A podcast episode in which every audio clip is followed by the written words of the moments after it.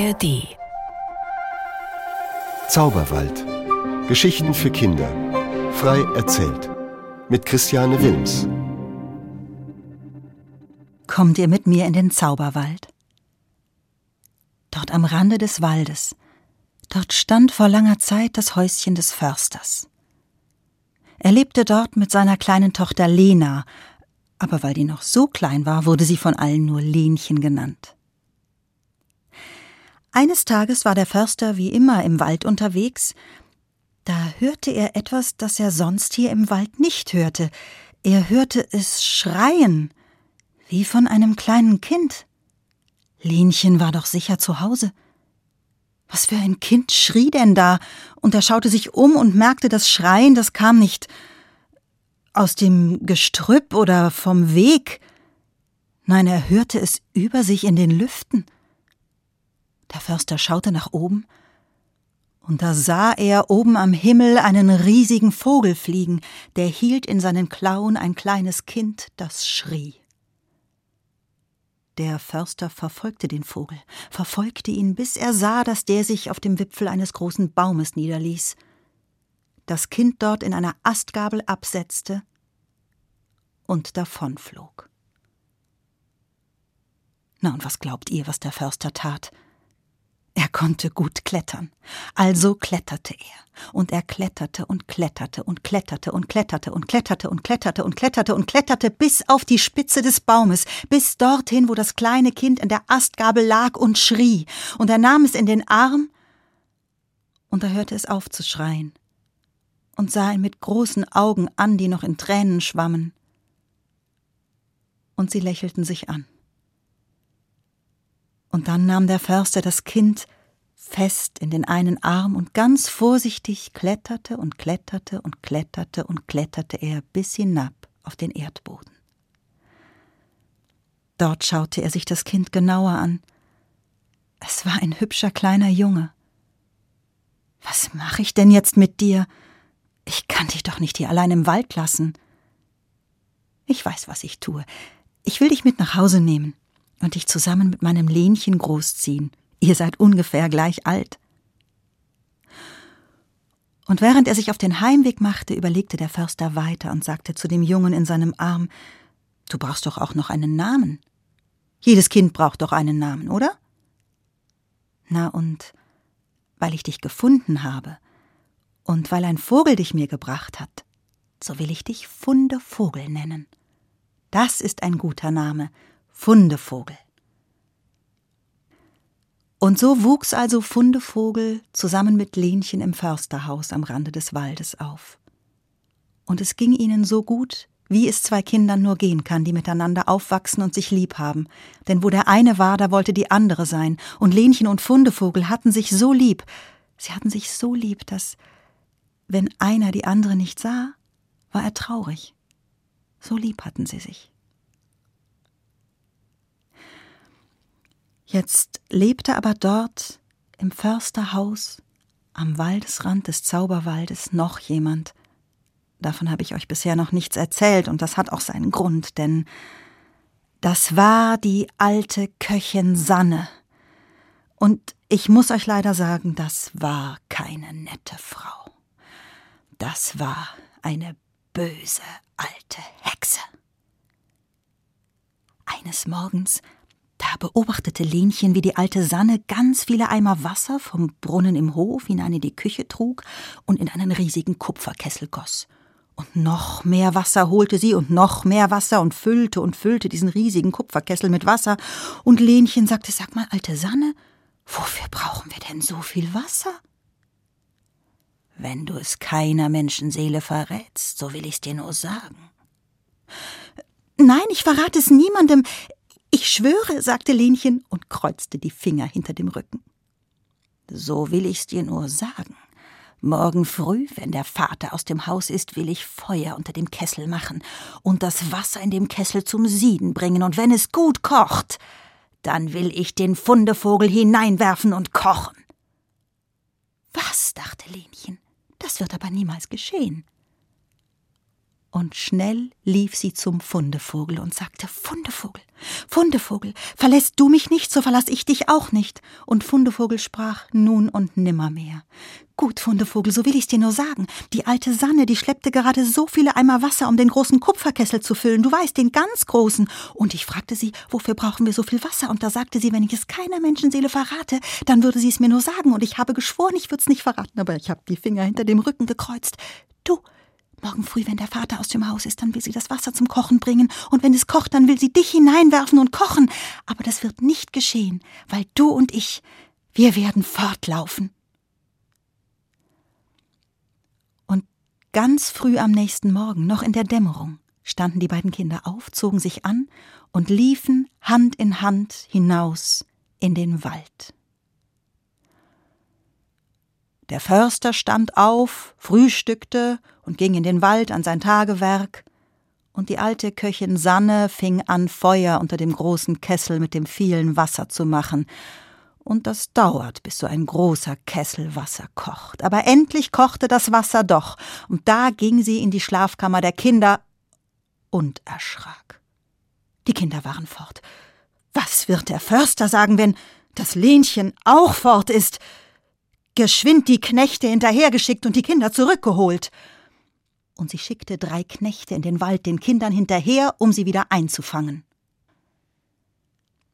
Die beiden Kinder aber waren Hand in Hand schon ein ganzes Stück in den Wald gelaufen. Da sahen sie die 3 Knechte hinter sich herankommen. Und Lenchen sprach zum Fundevogel: Verlässt du mich nicht, so verlass ich dich auch nicht. Und Fundevogel sprach: nun und nimmermehr. Gut, Fundevogel, so lass uns verwandeln.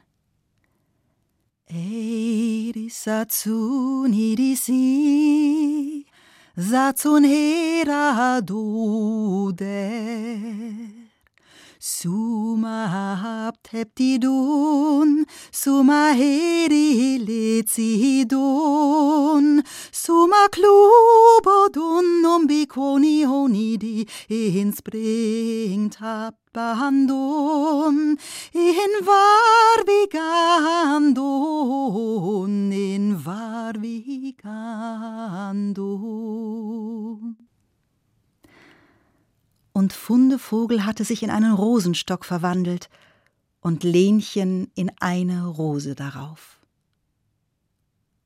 Da kamen die 3 Knechte heran und schauten sich um und sahen keine Kinder. Sie sahen nur, ihr wisst schon, was sie sahen, einen Rosenstock und eine Rose darauf. Hier ist nichts zu machen, sagten die Knechte und gingen unverrichteter Dinge wieder nach Hause. Aber als sie der alten Sanne erzählten, da waren keine Kinder, da war nur ein Rosenstock und eine Rose darauf. Da wusste die alte Sanne sofort, wer der Rosenstock und wer die Rose war. Ihr Dummköpfe, sagte sie, ihr hättet den Rosenstock zerschneiden und die Rose mit nach Hause bringen sollen. Geschwind hinterher und tut's. Und sie schickte die 3 Knechte wieder hinaus in den Wald. Die beiden Kinder waren wieder Hand in Hand aufgesprungen und ein ganzes Stück weiter in den Wald gelaufen. Da sahen sie wieder die 3 Knechte herankommen, und Lenchen sprach zum Fundevogel: Fundevogel, verlässt du mich nicht, so verlass ich dich auch nicht. Und Fundevogel sprach: nun und nimmermehr. Gut, Fundevogel, so lass uns verwandeln.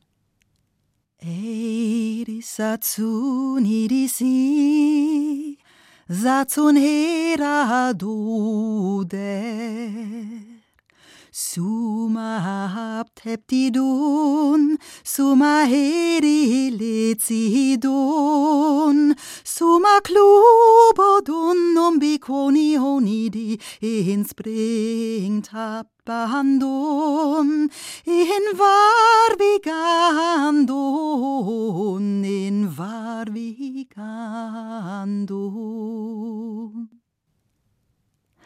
Und Fundevogel hatte sich in eine Kapelle verwandelt, mitten im Wald, und Lenchen in die silberne Krone auf dem Altar.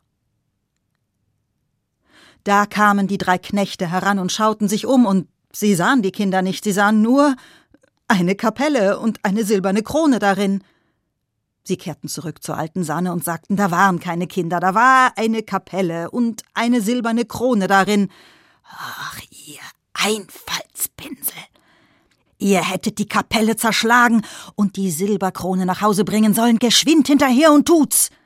Ach, ihr seid ja zu dumm, es alleine zu tun. Ich komme mit. Und sie ging mit den Knechten in den Wald. Lenchen und Fundevogel aber waren wieder Hand in Hand ein ganzes Stück weiter in den Wald gelaufen. Da sahen sie hinter sich die drei Knechte herankommen, und die alte Sanne wackelte hinterher.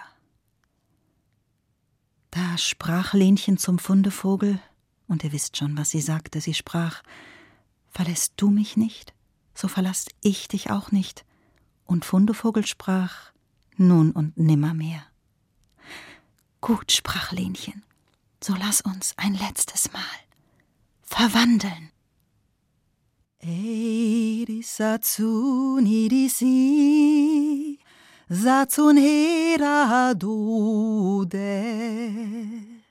suma habt heptidun, suma heri lezidun, suma klubodun umbikoni honidi, inspringt habt Behandon, in Warwigandon, in Warwigandon.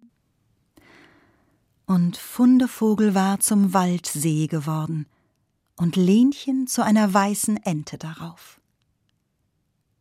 Da kamen die drei Knechte heran und sie sahen keine Kinder, sie sahen nur einen Waldsee und eine Ente.